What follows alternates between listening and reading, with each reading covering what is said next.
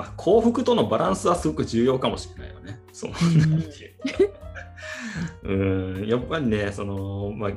それはアーティストだから、生粋のアーティストだからっていうので、それはね、芸芸を追求するというか、自分の作品を追求するっていうのは大事なんだろうけど、うん、いやそれ幸せなのかっていうと、また話は変わってくるからね、全然ね。まあ、だからね、その幸せっていうことは今すごい絶絶対的なその支持を得てるんだけど、うん、いやここでね、あのー、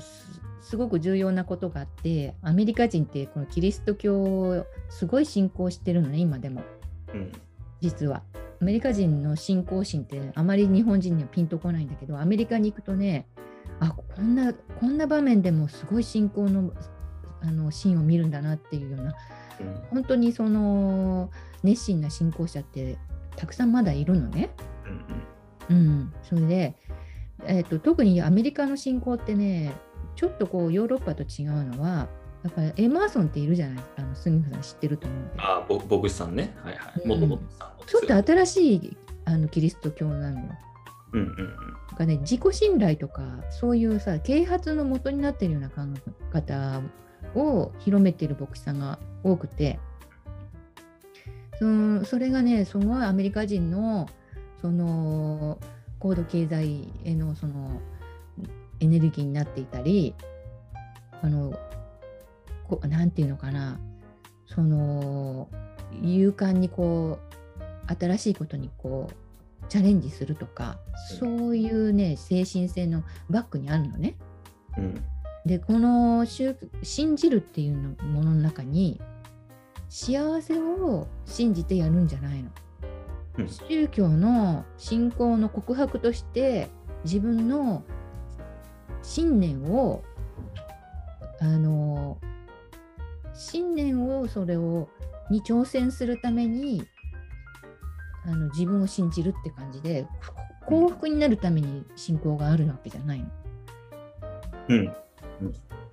うん。そこがねすごい日本人の芸術家にないああるいはその社会にない、ね、考え方で日本人はさ幸せでみんながあの等しくあの同じようにあの納得でできたら幸せみたいなのがあるじゃない。うんうんうんうん、まああるのかな、うん、そう理解し合えれば幸せでそういうことが善だと思ってるんだけどで人に理解されないようなこともそういう苦難とか受難をそのあえて覆すことをすることであの覆るというかそそういうあえてみんなに理解されないことに勇敢に立ち向かう自分を信じて立ち向かったことに対するそれのその熱狂っていうかさその人への尊敬とかね。そのその人が幸せを求めることにあの見ていて絶賛するんじゃなくてその人が幸せにもならないくせにああえてその信念を貫き通そうとしている姿にみんながこう尊敬の眼差しを、うん、うん、向けるのね。なるほどね。それでも結果論でしょ、それって結局。死んでからでしょ、それ。いやいやいやいや。いや結構このロスコンとかも当時から熱狂的に支持する人はいて、あのえーと、評論家でね実はこの抽象表現主義をものすごくあの、えーと、世に広めたグリーンバーグっていう評論家がいるのね。うん、このグリーンバーグのおかげで大きな展覧会が次々とこの抽象表現主義の展覧会があのにアメリカだけじゃなくてヨーロッパにも紹介されたり。うん、うんうん、でもねそれはすごいアメリカの新しいあの表現が生まれたっていうことであのものすごく支持してその評論家が。うん。うん、でみんなもあやっぱりちょっとバカにしてる部分もあるんだけども一方で。でもそれでもこのあの活動は尊いというふうに思っていた。うんうんうん、でその奥にはこう自己を信じてもうなかなか理解されないことをにあえて挑戦するっていう姿、うん、そそれをちゃんとねあのそれが芸術であるっていう自覚みたいなのをこの時代の人たちは持ってたのね少なくとも。うん。うん。ちょっとポップアートの時代になるとそれはそんなこと言っても食べていけなかったらどうなるの？とか、やっぱりもっとみんなが喜ぶことやればみたいに変わっていくのね実うんうんうん実際。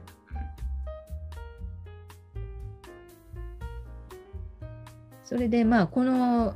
ミニマリズムのうん。この行き先行く方向にこういう作家ができ出てくるんだけどブライス・マーデンっていう作家でこの人はまだ生きてるし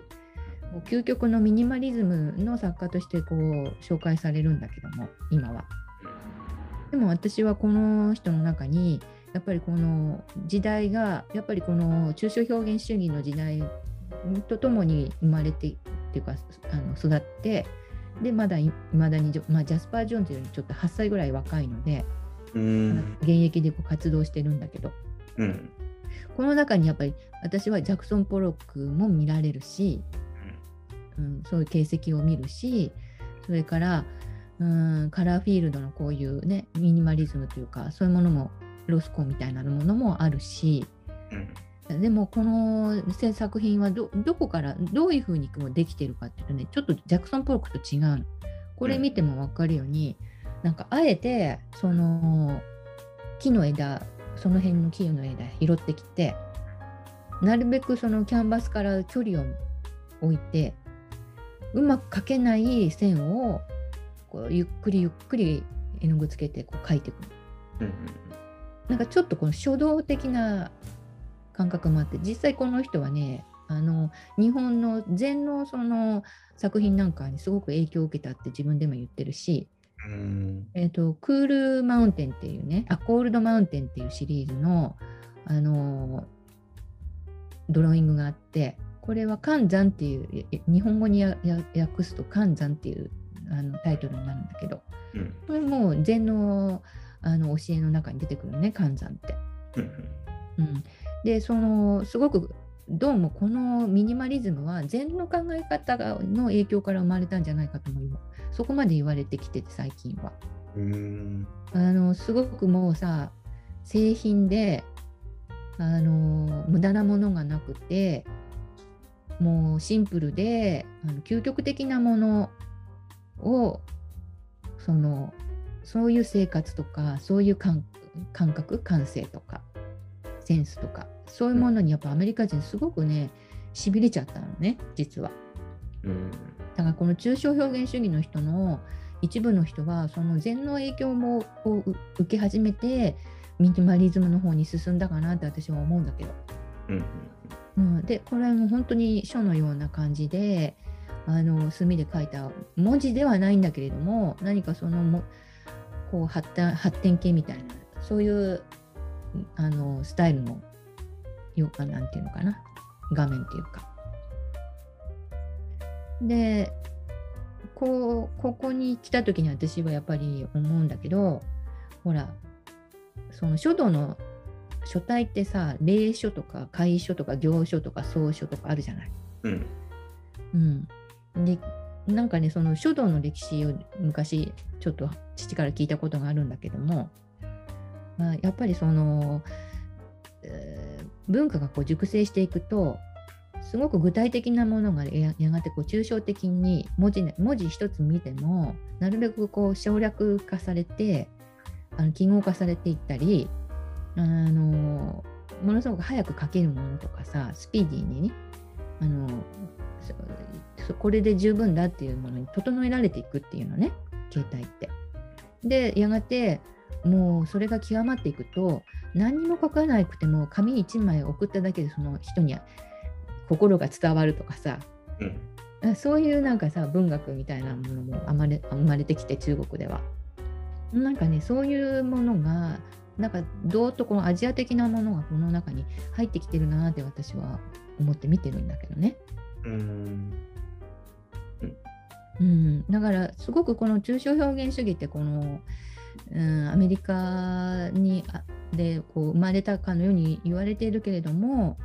うん、やっぱりすごくこれにを支持して同じような政策をしてた人は実際その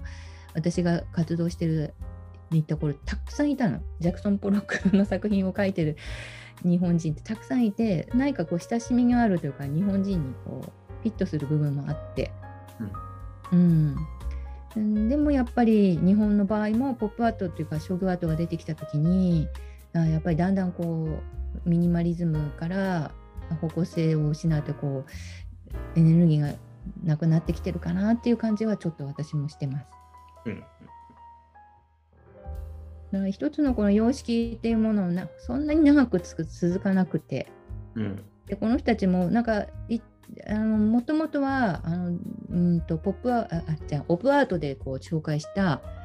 えー、ヨーゼフ・アルバースっていう人がドイツから、あの亡命してきて、ね、この人はバウハウスでその技術家を育てていた経験をアメリカに持ってきて、えー、最初抽象表現というものをアメリカの人たちの学生たちにこう広めたらしいんだけれどもそこのヨーゼフ・アルバースの影響をすごく受けたのがこのマーク・ロスコーで、えーと、画面前のちょっとあの紹介した時にヨーゼフ・アルバースの時にその杉野さんがこのマク・ロスコーをちょっと見てみてって言ったその通りなんですよね。やっぱりこの人があのヨーゼフ・アルバースのできなかったことはその身体性。結局これもきれいに塗るんではなくて、えー、手のこう触れでこうぼやけていくそういうものを大事にしたような画面作りっていうか、うん、ここにもやっぱり身体性というのがあって。でなんか痕跡とか人間の手のなんかぬくもりとかあそういうものをその中小この時代っていうのはちょっとこうまだまだ大事にされていた時代で私はこの中にもっともっとこう可能性は見つけられるんじゃないかなと思って、うん、すごくこう作品を何度も何度もこうここに立ち戻ってこう考えるようにしているんですけどね。うん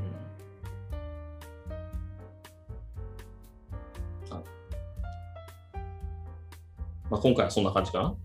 そうなんです。こんな感じで、本当に数少なくあの紹介しましたけども、まだあのバーネット、あと、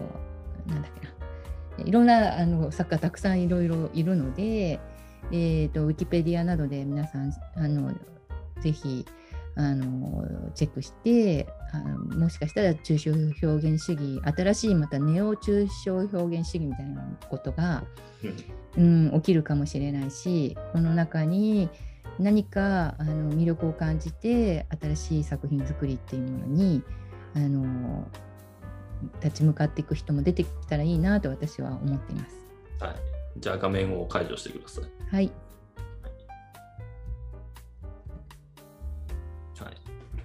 ということで今回は抽象表現主義についてカールさんに解説してもらいながら、まあ、僕がああだこうだどうでもいいことを話しゃべりました。はい、またあのこのシリーズちょこちょこ続けていきたいと思っているので、また次回もお楽しみにということで、はい、今回は、はい、ありがとうございました。ありがとうございました。